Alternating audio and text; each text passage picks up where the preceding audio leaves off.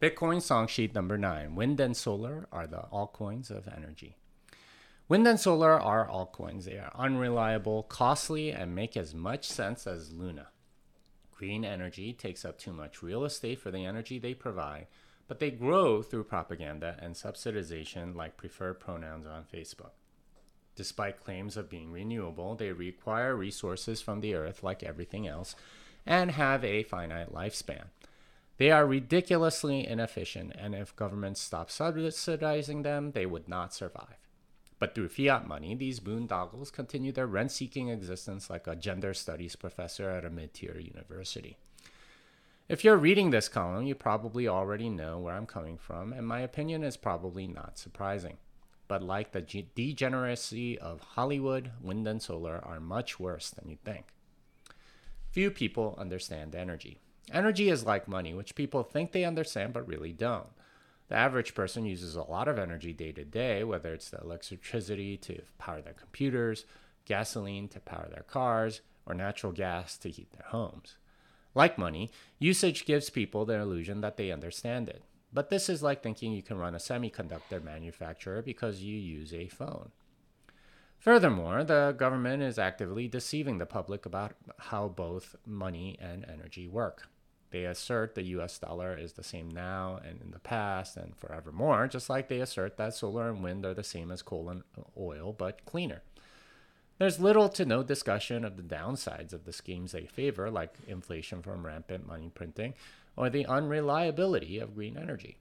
They're like altcoiners who change topics when you point out that the founder of their altcoin is a serial scammer, or that the incentives of their system will result in a death spiral. Like a procrastinating teenager, they believe that not thinking about something will make it go away. The downsides of green energy are enormous. Wind and solar are unreliable, take up too much real estate, and are good only for electricity. They ignore the role of fossil fuels for heating and transportation, which are much less efficient using electricity. The upside is relatively modest, the lower emissions of carbon dioxide. The public perception is that green energy is good and more expensive on the front end, but pays off over time. This is far from the truth, and the perception speaks to the effective propaganda that comes from the government. The nightly news plays like an infomercial. Think of all the benefits. Buy now. Similarly, we'll regret paying for these wastes of money years later when it doesn't save us money and takes up a lot of space. The downsides of fossil fuels are exaggerated and the upsides completely ignored. The environmentalist claims are not lies per se, but omission of key facts. After decades of fiat subsidization, wind and solar supplies a scant three percent of the world's energy, all in electricity. They cause more power outages because they only generate electricity when it's sunny or windy. In addition, removing petroleum would remove a lot of other goods like goods and services in the economy. They ignore possible downsides more than an altcoin founder. Energy from first principles. To really understand the energy, we need to go back to first principles. What is energy? What is it used for? You might remember the definition from physics. Energy is the capacity to do work. Work is what builds and maintains the things we use, and work requires energy. Work is what builds everything. Without work, we wouldn't have civilization. Without energy, we wouldn't have work. Therefore, civilization needs lots of energy. As humans, we get our energy through food, and we are able to do work like walking or digging or typing on a keyboard. For most of human history, we mostly harnessed energy from food, either through manual labor or using the labor of domesticated animals. We discovered that we could use fire for energy, particularly for heat and cooking. We also captured energy from wind and water with windmills and dams. Capturing energy is a productivity multiplier. Tilling soil with picks and shovels is much more difficult than using a horse to plow a field. Using farm equipment to do the same is even more efficient. Energy is the input that makes this efficiency gain possible. Food is not very efficient energy for the task of tilling soil, but gasoline is. The productivity gains from energy abundance are dramatic. one hundred years ago, twenty-six percent of the U S labor force was involved in farming. Now it's one point five percent. The productivity gains come from new technology, which requires energy. In every aspect of life, technology multiplies the effectiveness of labor through energy use. In a sense, we've all become Iron Man, able to work way more than one person could one hundred years ago. Energy, in other words, is a way to multiply the effectiveness of our time. As we use more energy, fewer people are needed for what was once a labor-intensive task. The freed up people can then do other work, bring in more, bringing in more goods and services to the market. Civilization grows when more work is done, and new sources of energy have been how the work has been done the last two hundred years. Each person has been given the tools to do as much work as hundreds of people from one hundred years ago. Energy has made us all one hundred x laborers. Fossil fuels. Energy abundance has primarily come through the harvesting of coal, oil, and natural gas. These so-called fossil fuels are incredibly energy dense, and we can capture the energy for tremendous productivity gains. They are abundant, easily portable, and incredibly, uh, incredibly efficient. Fossil fuels have contributed greatly to things we take for granted, like air travel and heating. They are demonized, however, because of the carbon dioxide emissions. I get it. Carbon dioxide is bad. It causes the atmosphere to warm. I'm not denying that. But how bad is the warming compared to all the other things that fossil fuels enable us to do? That's the topic of the book I read recently, Fossil Future. The book takes a balanced look at fossil fuels and the benefits it provides versus the drawbacks. Instead of only looking at the negatives, mostly the carbon dioxide emissions, the book looks at the whole of what po- fossil fuels enable civilization to do, like the labor productivity multiplier I mentioned earlier.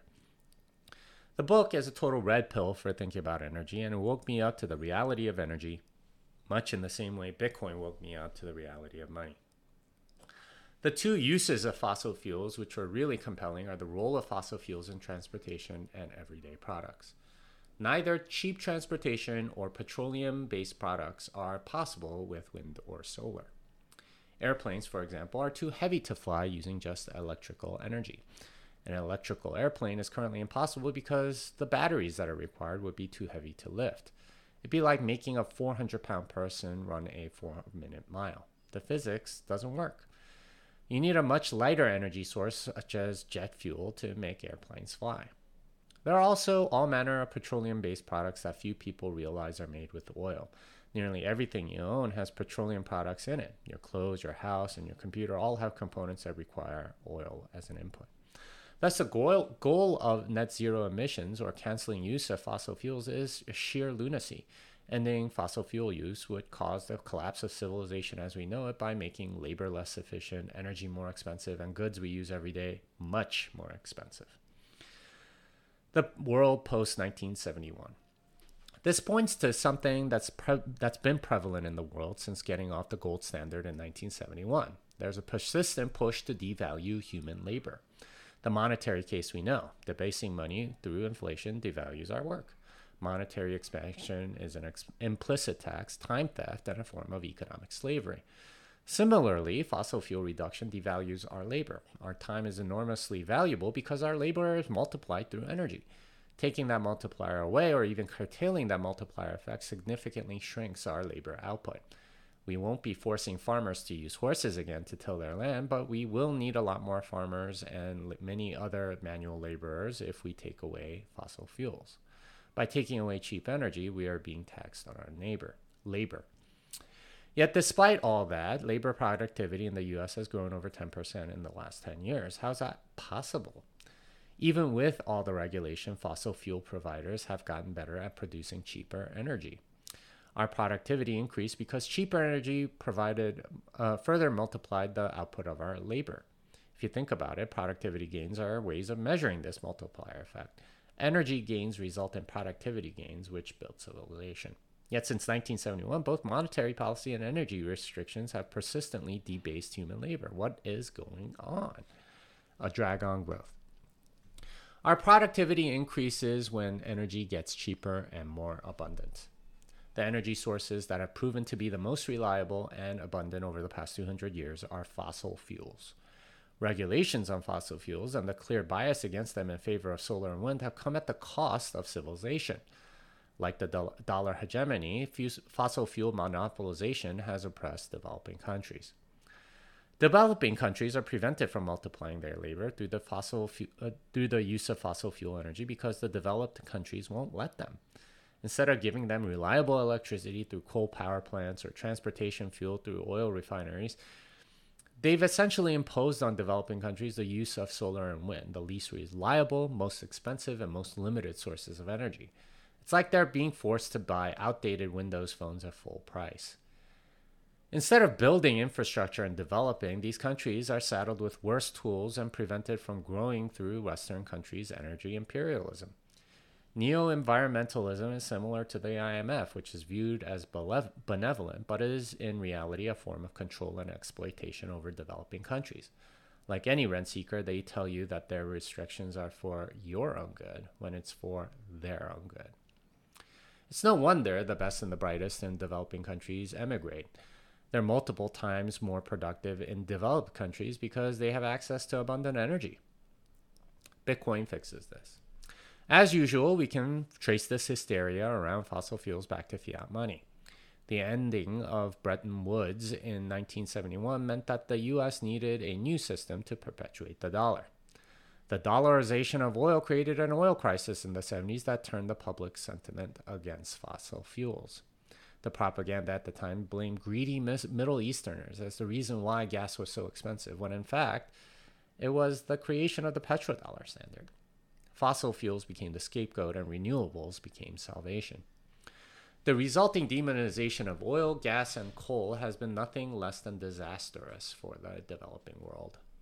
Though we do get power outages once in a while, it's been less devastating for developed countries. The subsidization of solar and wind have directed a lot of resources toward these boondoggles rather than making fossil fuels a lot more efficient and available. The blue-haired environmentalist has gotten fair, favorable treatment at the expense of the blue-collar worker. Is it any wonder we've gotten more of the former and less of the latter? As we go toward a Bitcoin standard, we get better incentives with respect to energy. First, more energy ex- is explored and made viable through uh, proof of work. Because Bitcoin mining is a portable customer, energy development is more economical everywhere in the world. Traditionally, energy producers had to make sure there were enough customers first before building out energy facilities.